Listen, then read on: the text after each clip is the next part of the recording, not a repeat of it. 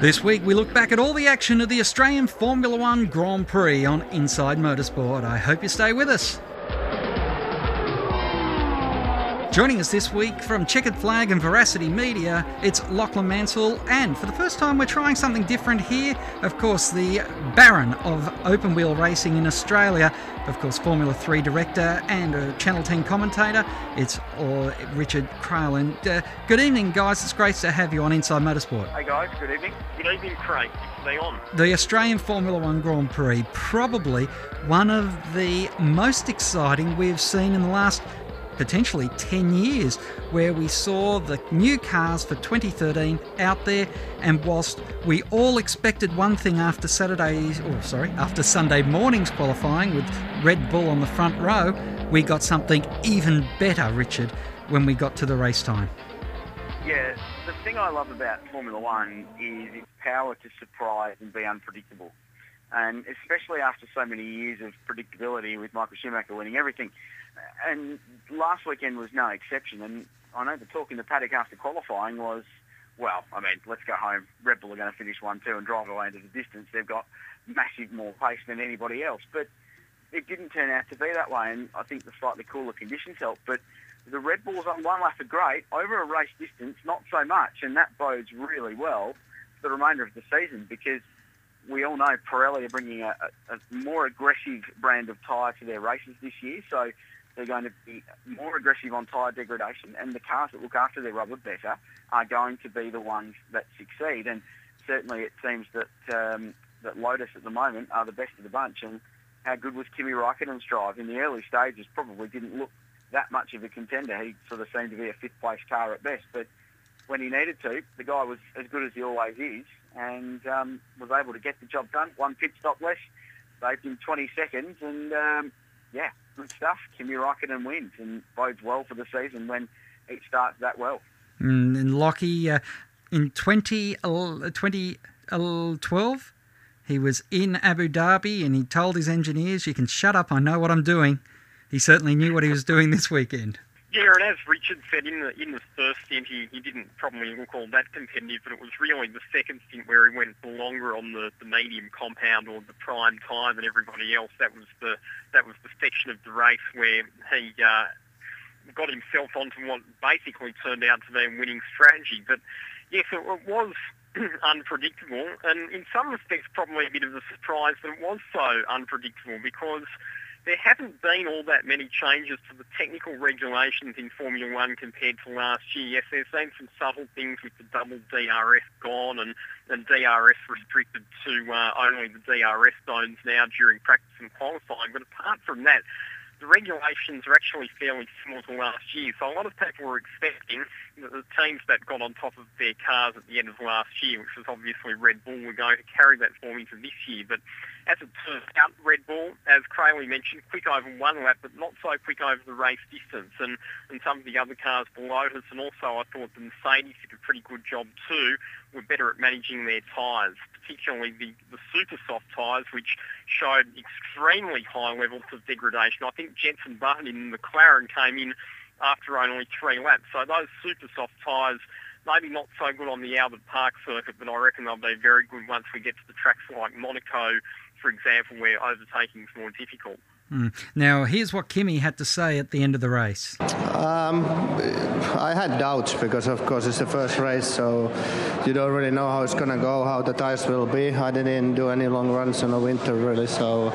Um, but I knew that I have a good car, so um, I had a kind of feeling that it's going to be a good race, but uh, you have to get through the first, first laps and uh, then go from there. Well, for the Tifosi, Lachlan, they were out in force, and Fernando has given them real hope with that podium position, and of course Felipe Massa up there again, and just showing that he's not a spent force in Formula One yet.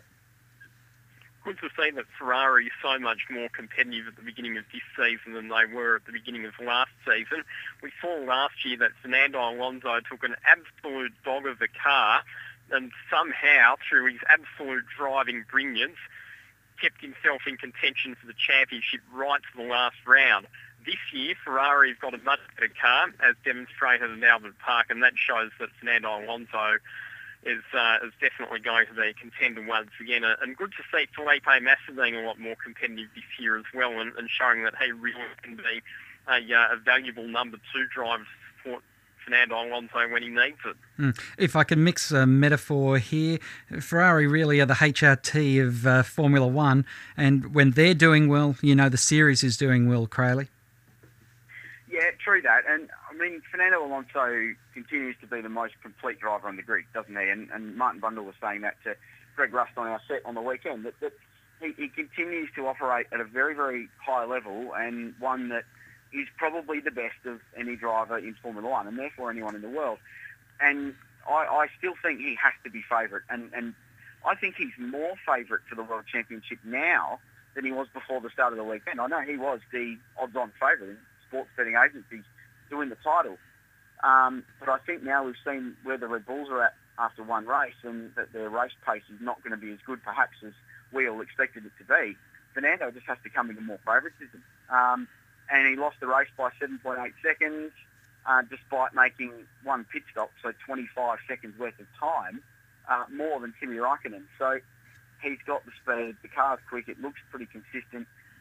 Probably on odds the second best car on its tyres, I would have, I would have thought, given both cars were pretty good over the weekend.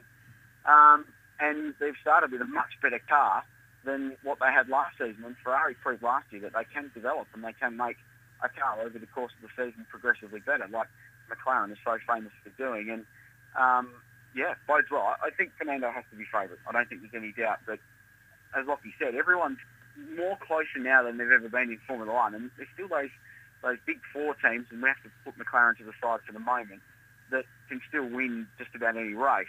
But what it does is it amplifies the mistake. So you make a tiny little mistake, and it costs you more than it ever has, because now the margins between the teams are so much smaller than they've ever been. Mm, well, here's what Fernando and, as we mentioned, Sebastian Vettel, who finished third, had to say after the race.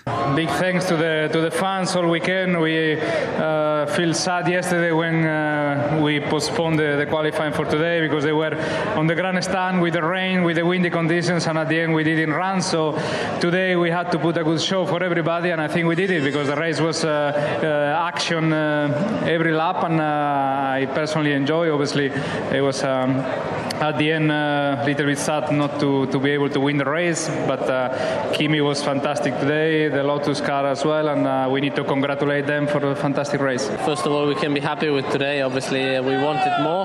Clearly, when you start from pole, you want uh, to win as well, but uh, I think we could see after a very good start, uh, good first two, three laps, that uh, the tyres were falling apart and we couldn't go as long as other people, so uh, congratulations to Lotus and especially to Kimi. I think they did the best job today. Guys, moving to the Australians, and do we just put too much expectation and too much pressure on Mark Webber and Daniel Ricciardo, and uh, or is it just a case of mechanically they just have bad luck, Richard? Um, too much expectation. Too much expectation. Um, it, but it's the same for every driver at their home Grand Prix. I mean, it's such a big thing. There's two million people watching on T V, there's one hundred twenty thousand people at the track, and ninety percent of them want one driver to win. And as Webber said at the weekend, Seb Vettel's never won the German Grand Prix, Jensen Button hasn't won the British Grand Prix, they've all won each other's races. Um, so much pressure, so much expectation, but I don't think it makes the disappointment of them not winning more for the driver, but it does for the fans, and it probably just amplifies the, um, the disappointment for all the people that, that watch on T V and read the papers. Um, but what I don't understand is how Red Bull, with five hundred fifty people working on two racing cars, have not worked out why Mark Webber's car doesn't get off the line as well as Sebastian Vettel's. And I, I don't understand how they cannot have worked it out after two and a half years of bad starts. Hmm. Um, because the starting process of a Formula One car is not particularly rocket science. So what well, is behind the scenes, but what the driver's got to do isn't particularly difficult. Um, it cannot be Mark Webber. I don't think, as a guy who's won nine Grand Prix and won the Monaco Grand Prix twice, his reaction times are that bad. Um, there's got to be something else, and it baffles me that they haven't been able to work out what on earth it is. Mm. And Lockie, it's not as if Sebastian Vettel's starts are sensational. You often see him getting, not run into, but run over into the first turn. So it's a it is a problem with both of those cars. It just it seems to be amplified in Mark's.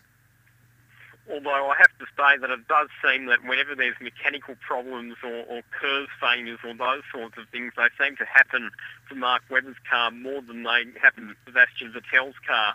And I was reading that Mark Webber did indeed have a curve problem at the start of the Grand Prix, so that would have contributed to his poor start. And we haven't talked about Daniel Ricciardo yet either, but uh, those Toro Rossos are, are not really...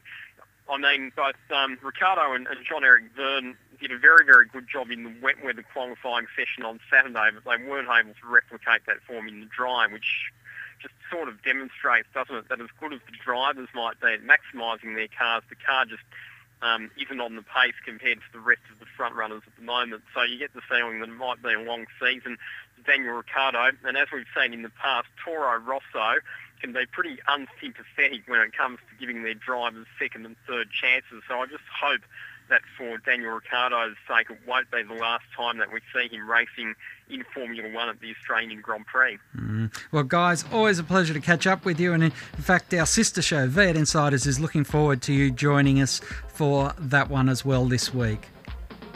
Thanks, guys. Yeah, plenty to talk about in V eight land, so that should be a... Uh...